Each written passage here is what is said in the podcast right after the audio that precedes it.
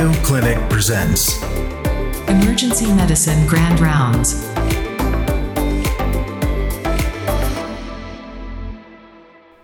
Welcome to the September Grand Rounds episode from the Always On EM podcast, a podcast about emergency medicine from Mayo Clinic. My name is Venk Bellamkonda. I am one of the hosts of the show, and my ho- co host Alex Finch and I are thrilled to have you joining us. Before we move forward, we want to give a special thank you to the many of you who have subscribed to our show recently, and a few special folks have taken the time to write out reviews on Apple Podcasts. In particular, thank you to Grace F816 and to Missoula Mommy. If you haven't taken the time to subscribe or follow our show or write a review like these two, please take a moment while you're listening to do this. It really helps promote our show on the various algorithms used by the platforms like Apple and Spotify, and it helps put our show in front of potentially interested listeners. Alex and I are so grateful every time. You have no idea how excited we are when we see a review or a new subscriber show up. If you do this, you can definitely go to bed knowing that you have made our lives better. And what better measure of a successful day is there? Well, truthfully, I can think of one other measure that is to hear and learn from our Grand Rounds presenter today. I have the incredible honor of introducing Dr. Alex Niven as our Mayo Clinic Emergency Medicine Grand Rounds speaker for this show. He is one of the many colleagues we have here who I admire greatly for their clinical acumen and their drive to help uplift the health and well being of the community we live in. Dr. Niven was a born educator from his DNA outward, and he teaches others at work and outside these halls every single day. He received his medical degree from Tufts University in Boston and then completed internal medicine residency and pulmonology and critical care fellowship at Walter Reed Army Medical Center in Washington, D.C. He serves as education chairperson for the critical care group at Mayo Clinic and also for the Division of Pulmonology and Critical Care Medicine, co director for the Pulmonary Function Lab, and is professor of medicine. His record of honors and recognitions is incredibly long. Among them, he has been recognized as Teacher of the Year by the Mayo Clinic Fellows Association, been nominated for the Hall of Heroes by the American College of Chest Physicians, and the Critical Care Fellowship Teacher of the Year here at Mayo Clinic. He has served as a member and vice chair and chair of the Education Committee of the American College of Chest Physicians and leads many work groups and committees within chest as well. As you may expect, he is a frequently invited speaker around the world, sought after mentor by many next gen trainees, and in addition to all of this, he has authored nearly 80 peer reviewed publications and recently took over the prestigious Mayo Clinic Academy of Educational Excellence. We are incredibly grateful for your time and your teaching. Dr. Niven, thank you so much for being here. The floor is yours. Thanks so much, Venk, for that incredibly generous introduction. And uh, I, I, just have to publicly acknowledge the um, the the true treat it is to number one have an opportunity to spend some time with you all, and uh, and also I uh, I, I want to recognize Venk for just the incredibly talented leadership that he has um, as education chair within your department, and I think the uh, the very visible footprint that he has across the enterprise in terms of driving innovation and change when it comes to education. So anytime Venk asks me to do something, the answer is always yes. So, with that, uh, my job today is to talk to you a little bit about difficult airway management. And I am acutely aware of the fact that I am presenting to a group of individuals who most likely intubates on a more frequent basis than I do. Um, and so I'm going to provide this uh, perspective from the viewpoint of an intensivist, because I think when you look at the current and evolving literature when it comes to especially difficult airway management, our practices are frequently converging in more and more of a Venn diagram. And I think it's really important for us to understand our different perspectives when it comes to this common and unfortunately still very high risk procedure. Now, I uh, I'm going to use a couple of things to start framing the approach to difficult airway management using uh, the algorithms that we have collaboratively, uh, collaboratively, collaboratively developed as a faculty group within the airway management program with the American College of Chest Physicians over the course of, it's frightening to say now, 17 years. Uh, I was told when I became a board member for CHEST that that fiduciary relationship that you have as a board member, fiduciary responsibility, then represents a conflict of interest. So I'm going to call out Ben Sandefur in the back, who uh, who's going to keep me honest in terms of the stuff that I say, and uh, and he is also a faculty member for the Airway course, Ron Walls's course, and so I think there's probably some interesting perspectives to balance back and forth with that. So we're going to talk a little bit about how common difficult airways are in emergent airway management and their clinical consequences, and go back and look at the available evidence with regards to the to the primary failure modes that result in complications from difficult airways we've got actually a lot of really exciting literature that's come out over the course of the last five years that I'm going to try to summarize um, briefly to make sure that we are all on the same page in terms of the most recent updates. And along the way, along the way, I think we can also highlight um, both some controversies and some opportunities for improvement in terms of future research.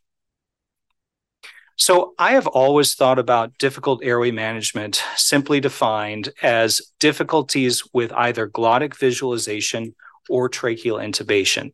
And so I was a little bit disappointed when I went back to the latest Difficult Airway Society guidelines and find that that definition has now been broadened to include difficulties with face mask ventilation, the performance of the procedure of laryngoscopy, ventilation through a supraglottic airway, intubation or ex- extubation, or really any sort of situation where you have difficulties with ventilation or oxygenation.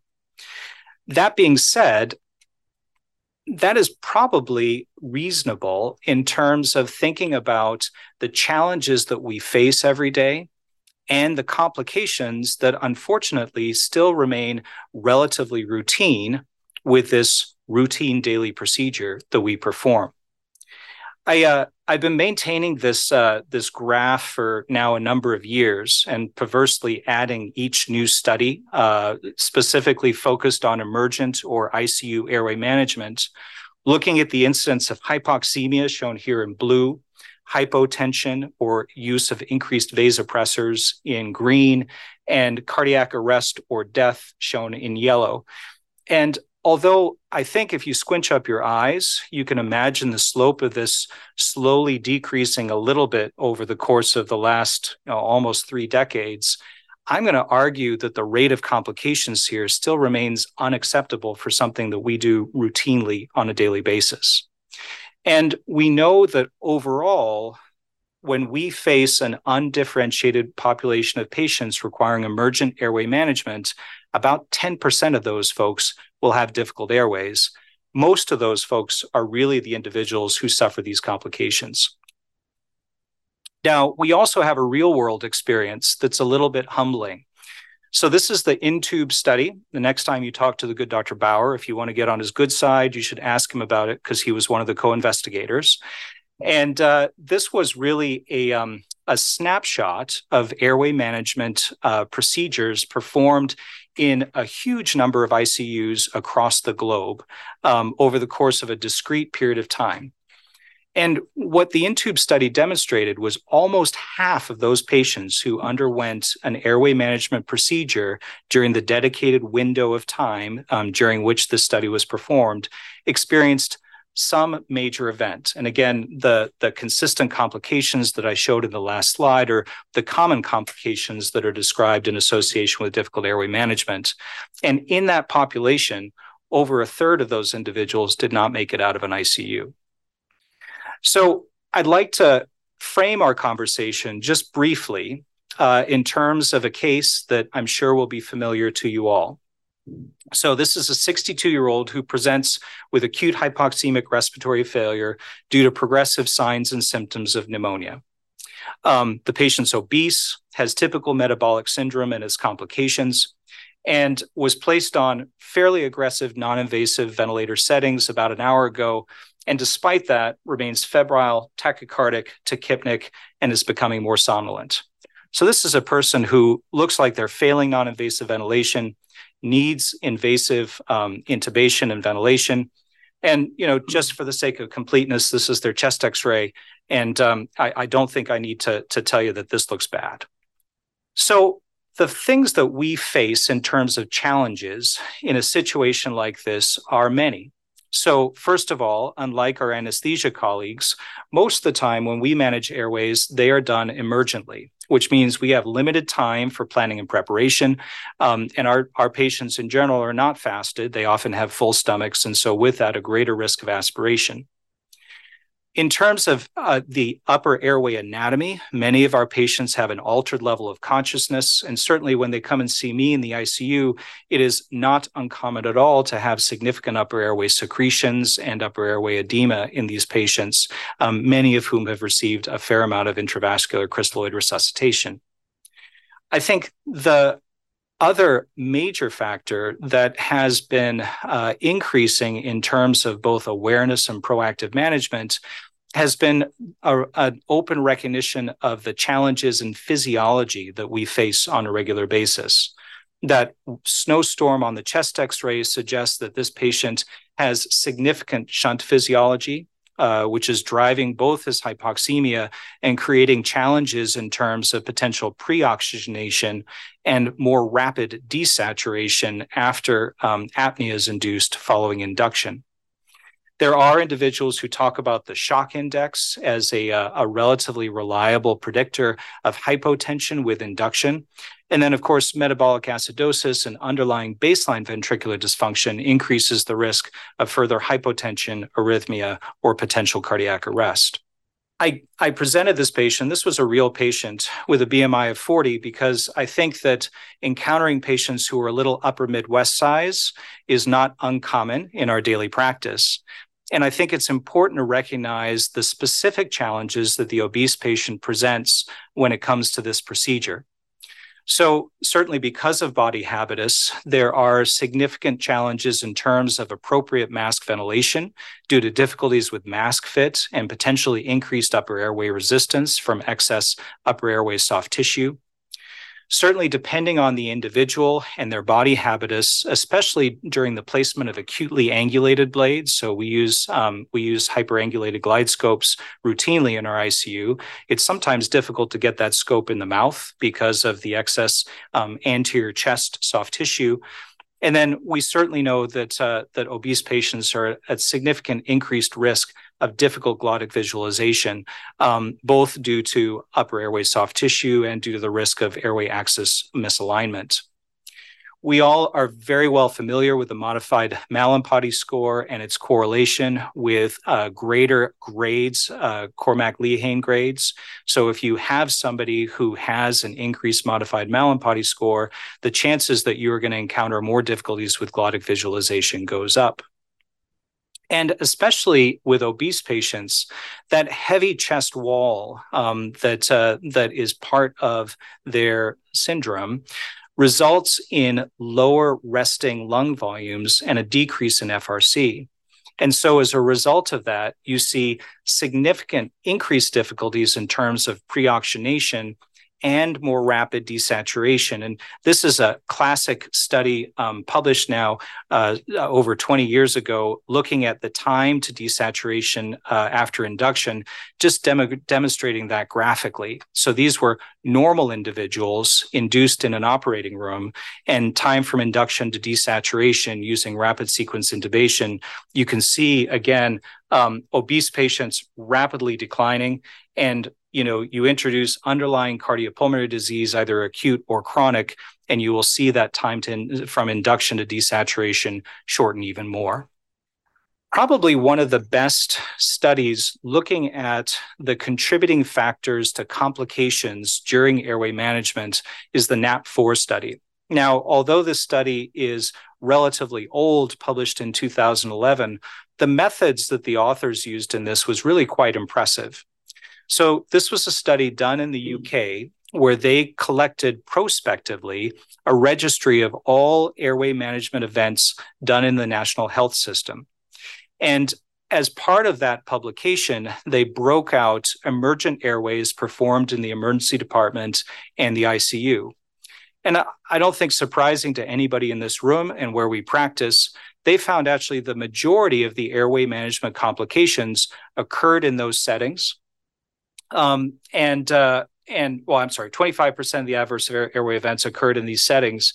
And this was really the first time uh, that the, the concept of human factors and challenges with teamwork and communication really came to the fore in terms of contributing factors for airway management complications. So, as they systematically reviewed each of these airway management complications, what they found was failure to proactively identify high risk patients for difficult airways, failure to clearly formulate or execute a plan as a team, or managing problems in a logical, organized manner were the major contributing failure modes. And so I'm not going to say that patients in and of themselves were blameless in this process. Certainly, the uh, the majority of patients that experienced a complication had some sort of feature that predisposed them to potential difficult airway management or complications. And I should say this is not an inclusive list. So the reason why the numbers don't add up to 100% is because there was multiple factors present in multiple patients. But education and training, poor judgment, inadequate equipment and resources, or poor communication were, were clearly potentially the, the most modifiable failure modes. So, what I'm going to do is march through sort of a systematic approach to intubation, highlighting kind of the key elements that are available from the literature, are supported by common expert opinion, um, and also some opportunities where we still remain challenged and we don't really know the right way as we move through the preparation and pre-oxygen phase, the active intubation. When the first pass is not successful, what we do in terms of rescue oxygenation and subsequent attempts, and finally a few words on front of neck airway. And uh, and if there's anything that I can leave you with at the end of this presentation, it's taking a systematic approach in terms of planning, preparation, teamwork is probably the most important things that we can do on a daily basis to maximize first pass success. All right, so let's start with preparation and pre-oxygenation. And uh, so this is a mnemonic that we put together um, that is just one of many out there to help think about a systematic approach um, to intubation that I try to do uh, in every patient every time. So the first step is assessing the airway. The mnemonic that we use for that is uh, it's all in your hand. So certainly if there's a history of a difficult airway in the past from a prior intubation note, that is helpful thinking about the anatomy and features that potentially increase the risk of a difficult airway based on that. We'll talk more about that in a, in a minute. Neck mobility is obviously a concern if you were doing direct laryngoscopy, but less of a concern in terms of many of our video techniques. And just highlighting the fact that even though we've spent a lot of time trying to identify the best patients who anatomically have increased risk, um, we don't always effectively predict those high risk airways based on that initial assessment. What I usually do when I come into a room is start pre-oxygenating immediately because three to five minutes worth of pre-oxygenation while you're setting up your equipment, getting the team organized and preparing your patient can go a long way in terms of lengthening your time from induction to desaturation and maximizing your ability to place that endotracheal tube before the saturation drops below 88% plan, preparing all of your necessary equipment, including the drugs ahead of time, is incredibly important. And then thinking about that crew resource management um, issue that we were talking about with the NAP4 trial, identifying the team members, reviewing the roles, primary and backup plans and oxygen cutoffs are incredibly important so the individuals around you can anticipate the uh, the things that you are going to do administering medication followed by intubation, confirmation, holding the endotracheal tube sort of rounds out the mnemonic. Now, there's lots of uh, information out there in terms of different anatomic features that potentially predispose one to have a difficult airway in terms of glottic visualization or difficulties with endotracheal intubation.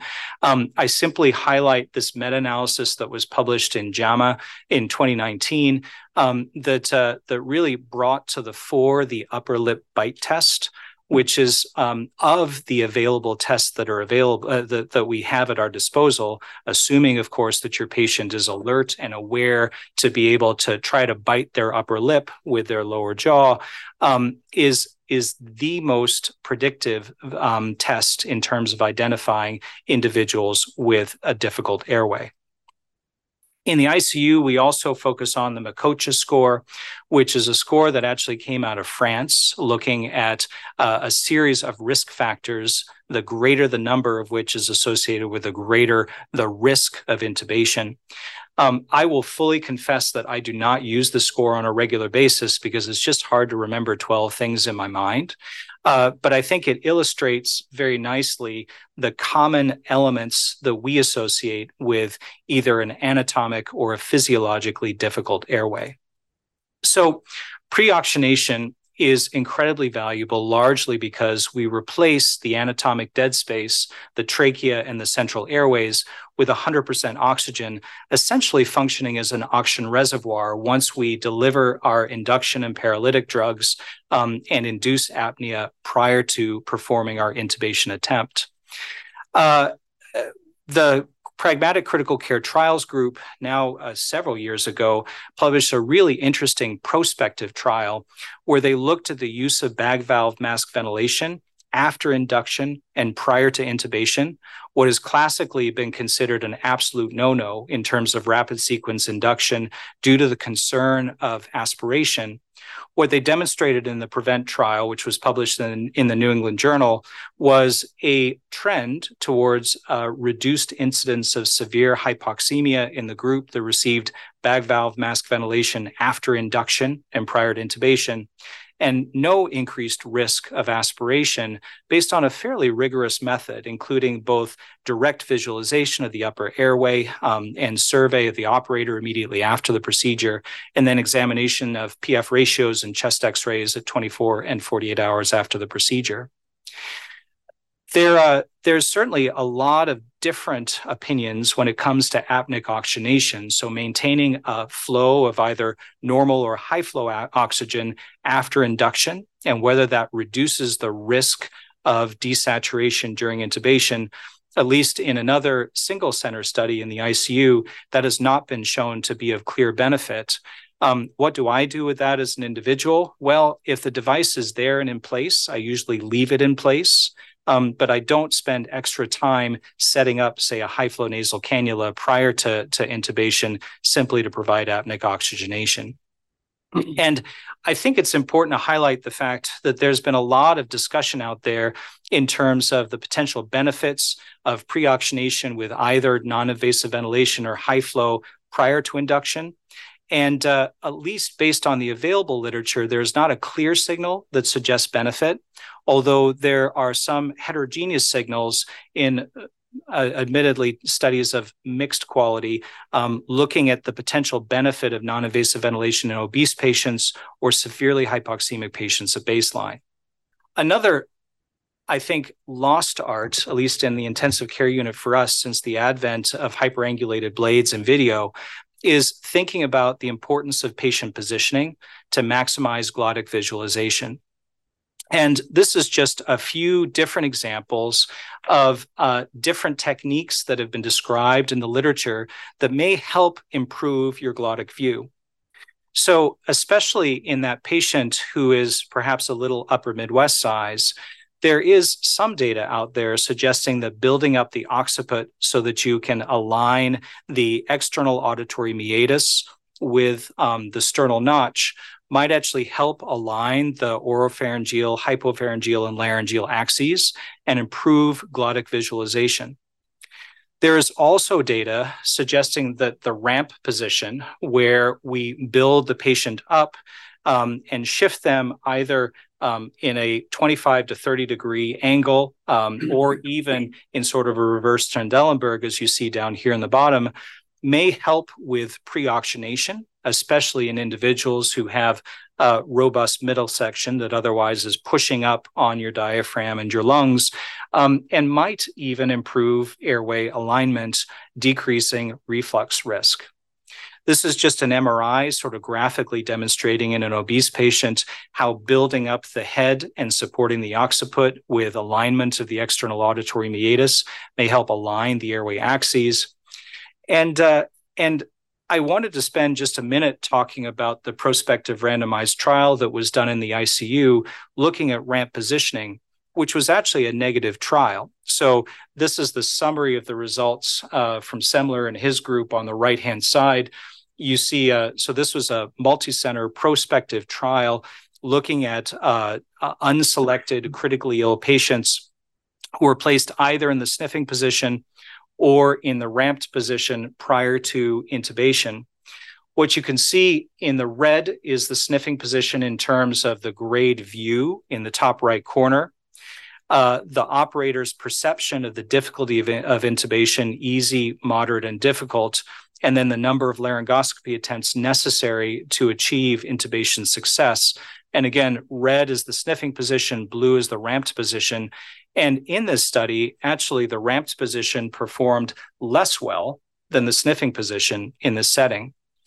Now, I include uh, a few graphics on the left here from a really fascinating letter to the editor that was published in Anesthesia and Analgesia um, in response to that and a different paper, highlighting some of the key things that we really need to think about when we're talking about positioning our patients. At a fundamental level, what we need to be thinking about in terms of airway alignment is hyperextension or extension of the atlantoaxial joint, along with flexion of the cervical spine.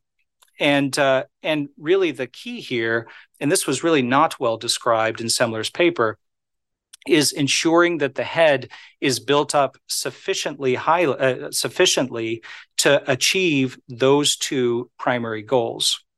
So I still find the ramped position uh, helpful, especially in obese patients uh, in the setting of really uh, potentially difficult airways. But thinking about those concepts, I think, is really important and vital if you're going to employ this technique. We're well familiar with the induction agents that are associated with intubation. And uh, certainly, I think we use the same agents in terms of propofol, etomidate, and ketamine. I, I think that uh, one of the things that that I am acutely aware of in in the intensive care unit setting, many of our patients are hypovolemic, many of them are in shock, and using full induction doses of these drugs will cause hypotension as a rule rather than a, an exception. And I have been regularly humbled when it comes to ketamine. We classically think about ketamine as a drug that provides a press- pressor response in terms of increased heart rate and increased blood pressure. Well, that's all well and good unless your patient is catecholamine uh, depleted, in which case we will often see significant hypotension in that setting as well. So what is the what is the potential solution in this situation? Dose reducing these agents is one one opportunity that we can think about. The other is preemptive use of vasopressors um, to balance out the predictable side effects that we see with these drugs. Um, and I should mention, because I reference him here, um, the article that came out of this facility looking at a 50 50 mix of, of propofol and ketamine as a potential solution to those challenges with hypotension that we just discussed was actually a negative trial compared head to head with etomidate. From a neuromuscular blockade standpoint, I would actually be curious to find out just what percentage of cases done in the emergency department now um, are done with succinylcholine versus rocuronium. I, I think across the institution, with the advent of sugammadex, we have seen a steady migration away from succinylcholine and towards rocuronium, which I think potentially makes sense in the operating room, but maybe not so much in the intensive care unit, where we're really not looking to reverse anybody on a regular basis when they present to us with respiratory failure. Um, the other thing, obviously, to remember for the residents in the room is the contraindications to succinylcholine, which are listed here primarily for board purposes, because um, I know you guys live this and breathe this every day. Other things that we think about in terms of planning and preparation in our patients prior to intubation, there are a lot of uh, quality improvement and poorly controlled studies that have discussed the potential value of fluid loading over the course of the years. We've now looked at this in two large prospective trials in the intensive care unit and found no benefit for fluid loading in the PREPARE 1 and the PREPARE 2 trials. Um, and so I've stopped doing this on a routine basis in, uh, in my inductions. We know, really based on emergency medicine literature, that rapid sequence induction uh, is likely the best approach to maximize first pass success in at least the, the undifferentiated population of patients who present to us on an ongoing basis. Um, but again, one of the things that comes with that is a risk of hypotension, given the fact that you don't know the underlying circumstances and situation of the patient that you're facing. Uh, and so, really, based on some very nice quality improvement work that Paul Mayo and his group at Long Island Jewish did back over 10 years ago, I think there's been a slow but steady creep towards preemptive vasopressor use in this setting, um, anticipating and uh, and and balancing the uh, the effects of hypotension that we see with many of our induction agents, and that's especially important in the setting of distributive or cardiogenic shock, right ventricular failure, or aortic stenosis. So let's talk a little bit about intubation. So, one of the things that we have really pushed as an airway group has really been highlighting the fact that that prevention of hypoxemia is perhaps just as important um, as placing that definitive airway um, in an acutely ill patient presenting to the ICU or the emergency department setting. And so, obviously, if somebody is crashing and has very low oxygen saturations to begin with, we've got to move very quickly. And that automatically sort of moves us into a sort of a failed airway algorithm where we're focusing on restoring oxygenation first, stabilizing the situation, and then getting the endotracheal tube in. I think something that is largely a data free zone in the intensive care unit is the use of awake intubation in individuals where you have time and clearly have risk factors for complications and a difficult airway. And this is something that I think we see um, practice highly variably based on the provider and the setting in our intensive care units, and a clear opportunity for improvement both in defining the right patient populations, the right upper airway topicalization, the right medications to use as part of that process. Um, and then typically we we are using fiber optic intubation in this situation because as pulmonologists we feel a little bit more comfortable that way.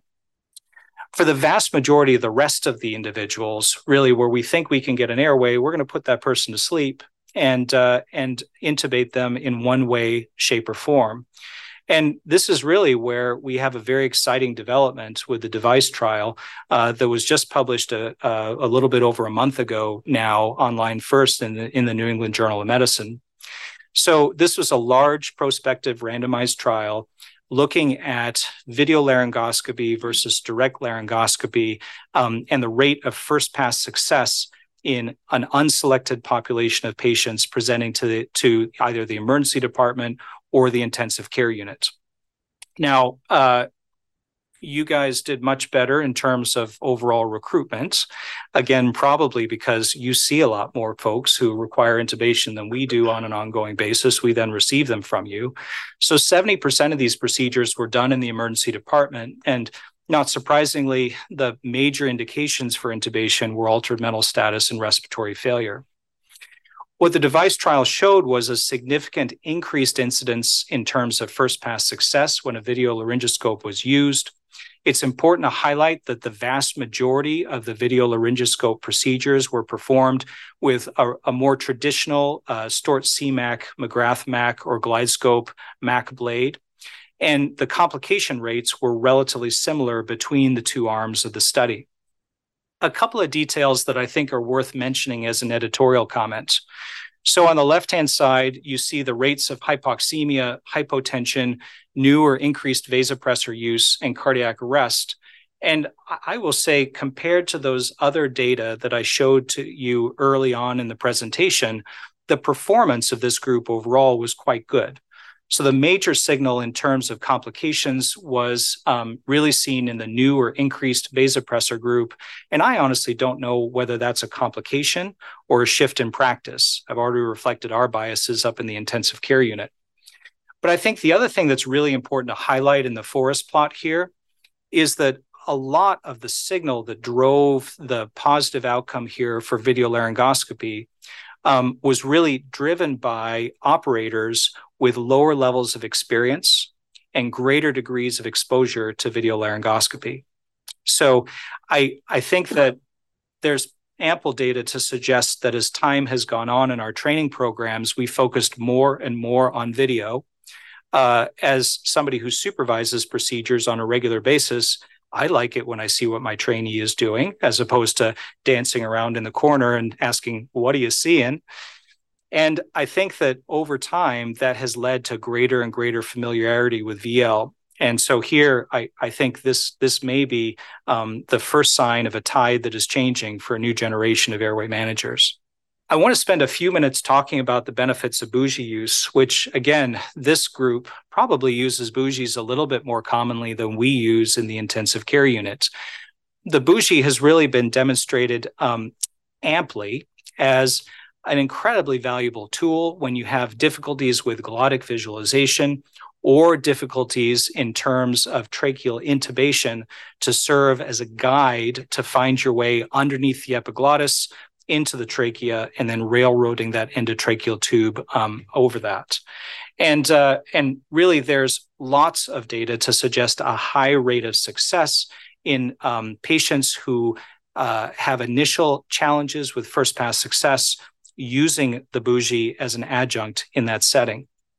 Now, Brian Driver and the folks up at Hennepin County published the BEAM trial back in 2018, which was really a very provocative study uh, suggesting that we should consider transitioning to um, the use of a bougie as a, a routine tool for first pass intubation, sort of uh, cannibalizing a concept that has been prevalent in the pre hospital setting for some time and bringing it into the hospital. I show this data not because it's new, but just really to highlight the tremendously high rate of first pass success um, that the folks at Hennepin County were able to demonstrate using um, a bougie first pass success rate, regardless of the of the grade of difficulty in terms of Cormack and Lehane grading. Um, consistently statistically significantly higher um, in every grade except for grade four.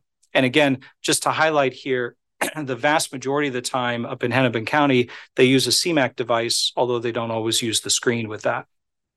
Now, based on that, the Pragmatic Critical Care Trials Group actually performed a very similar trial in their collaborative network of uh, 11 institutions, only one of which used the bougie routinely for first intubation attempts prior to this trial. And what was striking with the Bougie trial that was published um, in JAMA in 2021 was a completely different result. And so here, what we found was that uh, there was no difference whatsoever in terms of the rate of first pass success. And you can see here, um, based on the grade, again, no difference between bougie first versus endotracheal tube and stylet. So, what's going on here? Well, this is my editorial comment in terms of what I think the major differences were between the Beam and the Bougie trial, and potentially some lessons that we can take and translate into our clinical practice. So we know at Hennepin County that they use bougies all the time for their first pass. And as a result, their their trainees, and by the way, in both of these studies, the majority of the airways were placed by trainees, have lots and lots of training and practice.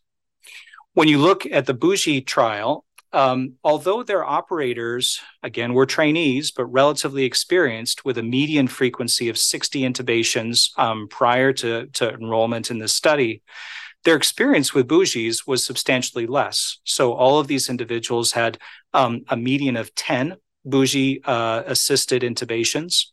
And in terms of the training that they received for this trial, that was largely left to the site, either the investigator or to a video that was provided during that study. So, not surprisingly, training and experience potentially drives greater success. I think that's also illustrated by the fact that when you look at the amount of time that it took to place the endotracheal tube in Beam versus Bougie, it was much faster in the Beam trial. Um, you know, almost two minutes in the Bougie trial, which kind of raises a lot of concerns in terms of the team and communication and practice in those um, varied institutions. Certainly, when we look at risk factors for obesity, difficult airway characteristics, and uh, and difficult views. Not a lot of difference overall between these uh, these different trials, but it also begs the question of what really the role of a hyperangulated blade is when you have a bougie at your disposal. And I think that is a question that still remains to be answered the last thing, and again, I, I hate to beat this drum over and over, but it really bothers me to think about a routine procedure that we perform on a regular basis being associated with over a 10% risk of severe hypoxemia and oxygen saturation less than 80%, or cardiovascular collapse and arrest. And clearly, there's opportunities for improvement regardless of the technique that we choose here. Now, we spent a lot of time talking about the available evidence when it comes to our first pass attempt for intubation. But what happens when the endotracheal tube doesn't go in the first time? Well, rescue oxygenation really highlights the fact that in that setting, our priority must shift to preserve adequate oxygen, oxygenation and ventilation first, and at the same time, continue to troubleshoot the situation to get a definitive airway in place. So typically in this situation, we think about bag valve mask ventilation first, and if we can stabilize the situation in terms of adequate oxygenation and ventilation, then we have time to think about the varied airway tools at our disposal. One technique that's been popularized by many systems, the VA being one of them, is the vortex approach, thinking about mask ventilation, endotracheal intubation, and extraglottic airways as the three sort of categories of tools at our disposal. And as we move through our sequential intubation attempts, thinking about varying something in that technique, be it manipulating the patient, the larynx, the device, trying different adjuncts, different sizes, improving oxygen flow and muscle tone or relaxing muscle tone as the major tools that we have at our disposal the concept with the vortex approach, of course, is that as time goes on and repeated attempts continue, um, the patient starts circling along that vortex, um, moving closer and closer to the center and a front of neck airway. Certainly, if we can't reestablish ventilation and oxygenation after our first attempts, then really our algorithm is fairly simple. We move very rapidly to attempting uh, restoration of ventilation and oxygenation with an extraglottic airway and if that is unsuccessful, we move on to cricothyroidotomy. Now, I feel a little sheepish talking about extraglottic airways to this group because, again, you guys deal with these a whole lot more than I do, especially extra- extraglottic airways that are placed in the pre hospital setting, which is really where the majority of the data is. And I simply bring to you these two very large prospective studies that have been published over the course of the last several years, looking at the effectiveness of extraglottic airway placement versus endotracheal intubation in the field, and showing in terms of the rates of first pass success, they're much higher with uh, with the use of a laryngeal tube and supraglottic device, um, with significant associated benefits in terms of return of circulation, hospital survival, and neurologic outcomes. I think the thing was that was striking to me reading these articles was um, a follow-on study that I apologize that I didn't include on this slide that Driver published in uh, the Annals of Emergency Medicine last year that looked at the most common uh, the the most common action on the part of an emergency medicine physician after a patient with an extraglottic device arrives in the emergency department. And in over 90% of those patients, they took the extraglottic airway out and intubated primarily. It's a very different situation to what we face in the intensive care unit because when we place an extraglottic airway, we're usually up a creek without a paddle um, and looking for something to stabilize the situation. Um, and once we have stabilized the situation in terms of um, you know, in terms of restoring ventilation and oxygenation, we're going to take a very systematic approach in terms of fiber optic intubation through that device um, either with a tube exchanger or primarily with a bronchoscope. And we'll usually do that in the in the operating room with uh, with a, a, surgical airway manager available. So if we need a front of neck airway, we'll be able to do it rapidly. So finally, a word or two about front of neck airways, which I think any airway talk has to include, because if you manage an airway, you have to be prepared to potentially um, perform a surgical airway if things go wrong. Now, as you might expect, the data in this area is not particularly robust. So we certainly know that a four-step surgical technique is most rapid. We make an incision, punch through the membrane, secure the trachea, and advance the cricothyroid, the, the, the cric tube.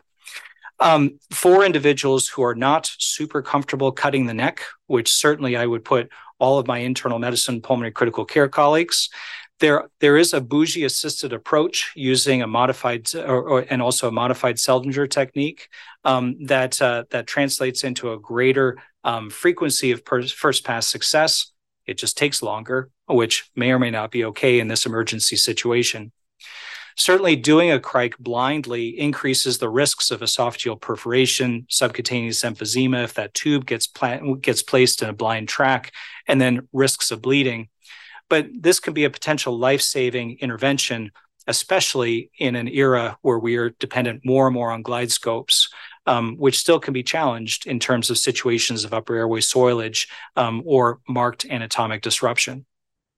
The last things that I'd like to leave you with we've spent a lot of time talking about planning intubation strategies and, and the data behind it, both in terms of primary and rescue strategies there's certainly plenty of data out there, and I'm not going to spend a lot of time on that. I'm talking about best teamwork approaches uh, in terms of uh, shared crew resource management, um, you know, shared uh, uh, shared situational awareness, um, and the communication tactics that go along with that. One thing that I will spend just a minute on is airway checklists, since that's something that has been studied and is something that certainly has been popularized as a method to minimize judgment and reduce errors of omission. So this has been studied again prospectively in the intensive care unit. And unfortunately, in the one study that has been done um, looking at this, there was no significant benefit in terms of the use of a checklist during ICU intubations. Now, one of the challenges of this trial was the investigators started off using a modified Delphi approach to identify what they felt were the vital steps to intubation that should be performed every time. This again was per- performed in major academic medical centers. You would assume that the processes associated with airway management should be pretty good in that setting. And so, arguably, if we select domains that should be done every time and are probably done consistently every time, the vast majority of, of cases, um, well, we're not going to see a signal when it comes to checklists. And so we actually wrote a, a, a letter to the editor um, in, a, in response to this to highlight the fact that this trial really doesn't suggest that we should throw checklists out when it comes to airway management, but really just marks the beginning of the journey. Uh, because the most important thing is to identify the key points that must be done every time, perhaps simplifying even further the checklist of items that you see here. So, with that, I'd like to wrap things up and leave just a few minutes for questions. I think what I'd like to leave the group with as a take home point is the fact that we deal with emergent airways all the time, and they are high risk because of both anatomic and physiologic considerations that we have to factor in in our in our planning and preparation. Because failure to plan is really planning to fail. And i think i've showed you ample data that right now our failure rates in terms of complications remain unacceptably high. Based on the available uh, evidence to date right now, um, I'm still reaching for a video laryngoscope in the vast majority of the patients that I see in the ICU. Um, and I still really like using a bougie as my primary rescue technique if I have inadequate glottic visualization or if I have difficulty passing the tube. And when those first pass attempts fail, really, I think the most important thing that we need to guard against is task fixation focusing on placing that tube, placing that tube, placing that tube, and remind ourselves that oxygenation rather than intubation is our first priority, making sure that we've got help available and making sure that we don't keep on trying to do the same thing over and over, right? Because the definition of stupidity is doing the same thing over and over and expecting a different result. And because we are all faced with situations where we have a crash airway, where we can't ventilate and we can't oxygenate, we all have to make sure that we think about extraglottic airways early. That's probably a greater challenge in the ICU than it is in the emergency department. And we all need to be, be comfortable potentially managing that patient with a front and neck airway if everything else fails. And with that, I'll thank everybody for their attention and love to open it up for a few questions and comments. Alex, thank you. That was a wonderful talk. I, I have two comments and there's questions within them. Um, supraglottic airways, we are not immune to having disasters with them. We've experienced those. I had one with a with, with a king after when they were told they were safe and was one of the earliest complications, right? Um, and um, one thing to think about is, as you alluded to, the ICU, it's been in there for a while or it's failed. And when someone's put it in, there's usually it's usually there for a reason. There is edema that does occur. These can be very, very dicey airways, and I would not. These are not ones to sleep on. Um, as Francisco knows, I love the bougie. You could not get enough bougie. Um, and um, there's one other thing you said that I thought was really, really important and now I'm old and I forgot. But oh, the the whole thing about task. You know, one of, one of the benefits we have, one of the beauties of the resuscitation model that we have, and is kind of the Mayo model of team care, is you have someone do in a resuscitation, you have someone the proceduralist doing the airway, and then someone who's back away managing the hemodynamics, and that's really important, and that's something I hope we never lose. And as as residents, you go into the community, you won't have that and it's very very easy to get fixated on i have to get the airway i have to get the line and to lose sight of everything else because in order to get in that deep space to focus and get something done you will lose sight of the bigger picture. And it's not that you did anything wrong it's just how human brains are built right? You can't multitask. All you can do is task switch regardless of what anybody tells you. So someone if you're in that situation somebody has to be keeping an eye on the bigger picture. Yeah, completely agree with all those statements. I think that um, it's important to highlight the fact the extraglottic airway is not a definitive airway, and uh, and so if there was an exciting situation that put it there, um, then uh, then it's going to be exciting once it comes out. If uh, if you're if you don't manage that preemptively. Thanks, Alex. That was so great and so clear and well organized. So thank you for that. My question is, since given that we're in a training institution and given that our patients are typically one to two Midwestern units. Would you would you say that all trainees should just with the first pass use the bougie given the success of the beam trial? Like they should just always just use a bougie no matter what. And that way when they get to the harder airways, they have that down at least. Yeah, you know, I think that's a very provocative question. And uh, and I think that um, although I'm not sure if I can necessarily say that the data supports, you know, a clear-cut statement that we should be using a bougie every single time we manage an airway. I think that um, well, I teased Brian about this. We we had uh, we had him and Matt for uh, for critical care grand rounds for Journal Club, and and I asked him basically what was the secret sauce when it comes to Hennepin County and their outstanding outcomes in terms of first pass success. And I thought that his response was really very thoughtful, that really all the procedural tools that we have for airway management are just tools. It's the culture and the organization and the team that really drives their success. And I think part of that requires adequate training and experience in bougie management. So I think to back into that answer for you, I think it's more than just pushing the bougie with every intubation. I think it's it's pushing a well organized airway management program. You know, teaching those tools that people can either propagate if they stay here as consultants or carry with them to so many other areas um, across the country and the world that clearly have great opportunities for improvement in mm-hmm. terms mm. of airway management for emergent intubations. Um, and I think we need to be skilled with the tools that we choose to lose uh, to to use, and the and the bougie is an essential tool that we should be using. So, how's that for a mealy mouthed answer? Okay, Sarah. Um, I like how you pointed out the like half dose etomidate for hemodynamic support. We have colleagues in various specialties in this institution that have strong opinions about etomidate and the adrenal suppression. Do you guys in the critical care in the ICU, do you tend to as a group have strong hate or love for etomidate versus ketamine, or do you guys not have a strong opinion? So I I think that we have moved past the concern about suppression of adrenal steroidogenesis when it comes to etomidate. So um, I'm forgetting the name of the trial, but it was published in the Lancet now a number of years ago. Large multicenter prospective trial randomizing patients to RSI using either etomidate or ketamine. And admittedly, that was full dose uh, and showed uh, they actually drew um, cortisol levels as part of that trial and clearly demonstrated a statistically significant increase in terms of steroidogenesis, but really no difference in terms of adverse patient outcomes. And I think uh, as a result, you know, I certainly have moved past that. And although you'll still hear those words echoed in the hallway from time to time, I, I don't think it's a significant clinical concern.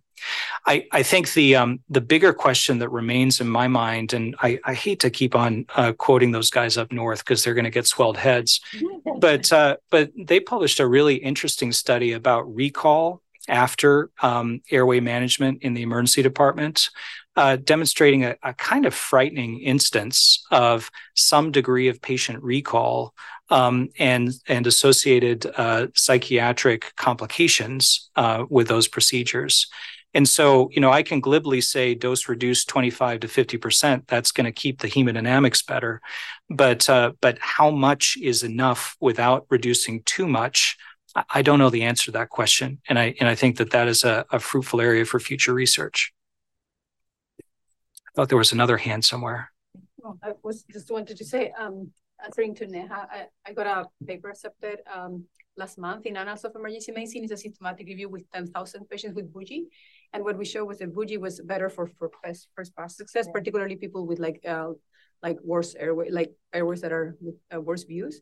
Uh, so what we ended up concluding with, again, 10,000 patients was that if you use it all the time when you really need it, you're going to be proficient at it. Right. Versus if you only use it for rescue, then you're not right. as good. And that shows with the slide that you show with the how long it takes with Bougie when you use it all the time versus when Bougie when you use it some of the time. So. Yeah. So for the trainee, should we be using this more routinely? I, I think the answer is yes. Yeah. Yeah. So I I missed that reference. I'm sorry. I got to get it from you. Yet. I'll send it. Uh,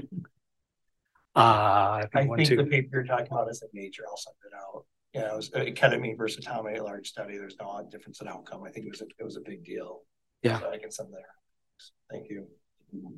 Ben, maybe last word. I know we're running over. Alex, thanks for this is a wonderful talk. You you know me well, and you know I, I love thinking and talking about airway stuff. So this was absolutely excellent. Um, I think uh, the the question that has been brought up about training and use of these devices is is really one that, as a trainee and also as the educators, we have to be thoughtful about because we know that use of video laryngoscopy is superior to use of direct laryngoscopy. The, the data is clear. And when I exited residency, my mentor, who is an airway guy as well, said, you really should be consenting patients with the following verbiage if you're going to use a direct laryngoscope.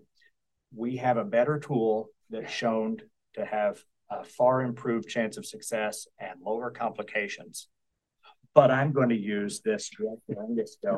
And, and he kind of equated it to doing a landmark guided IJ versus an ultrasound guided IJ. Like we, we would never do that anymore.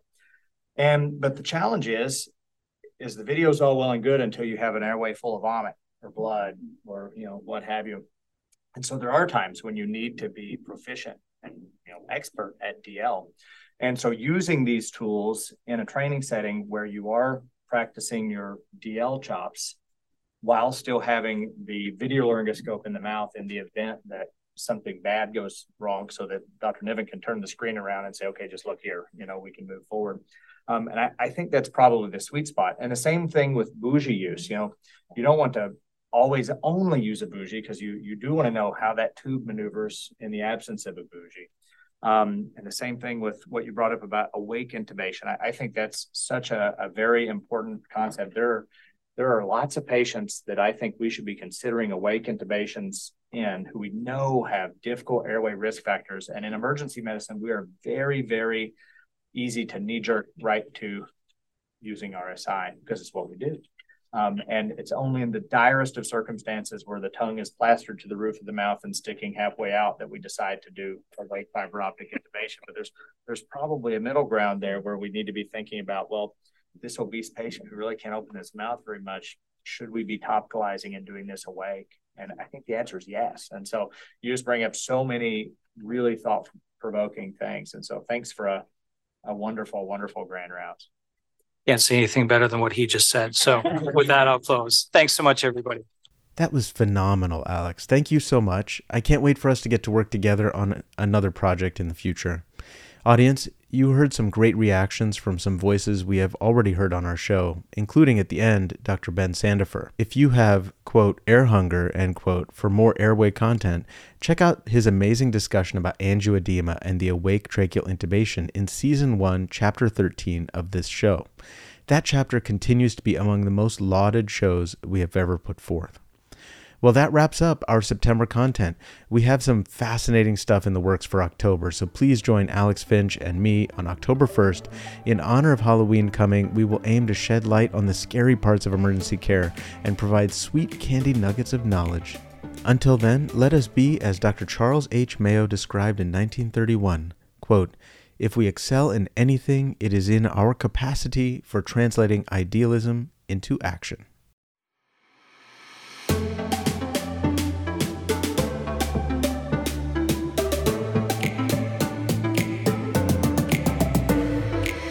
The Always On EM Podcast. Emergency Medicine Grand Rounds.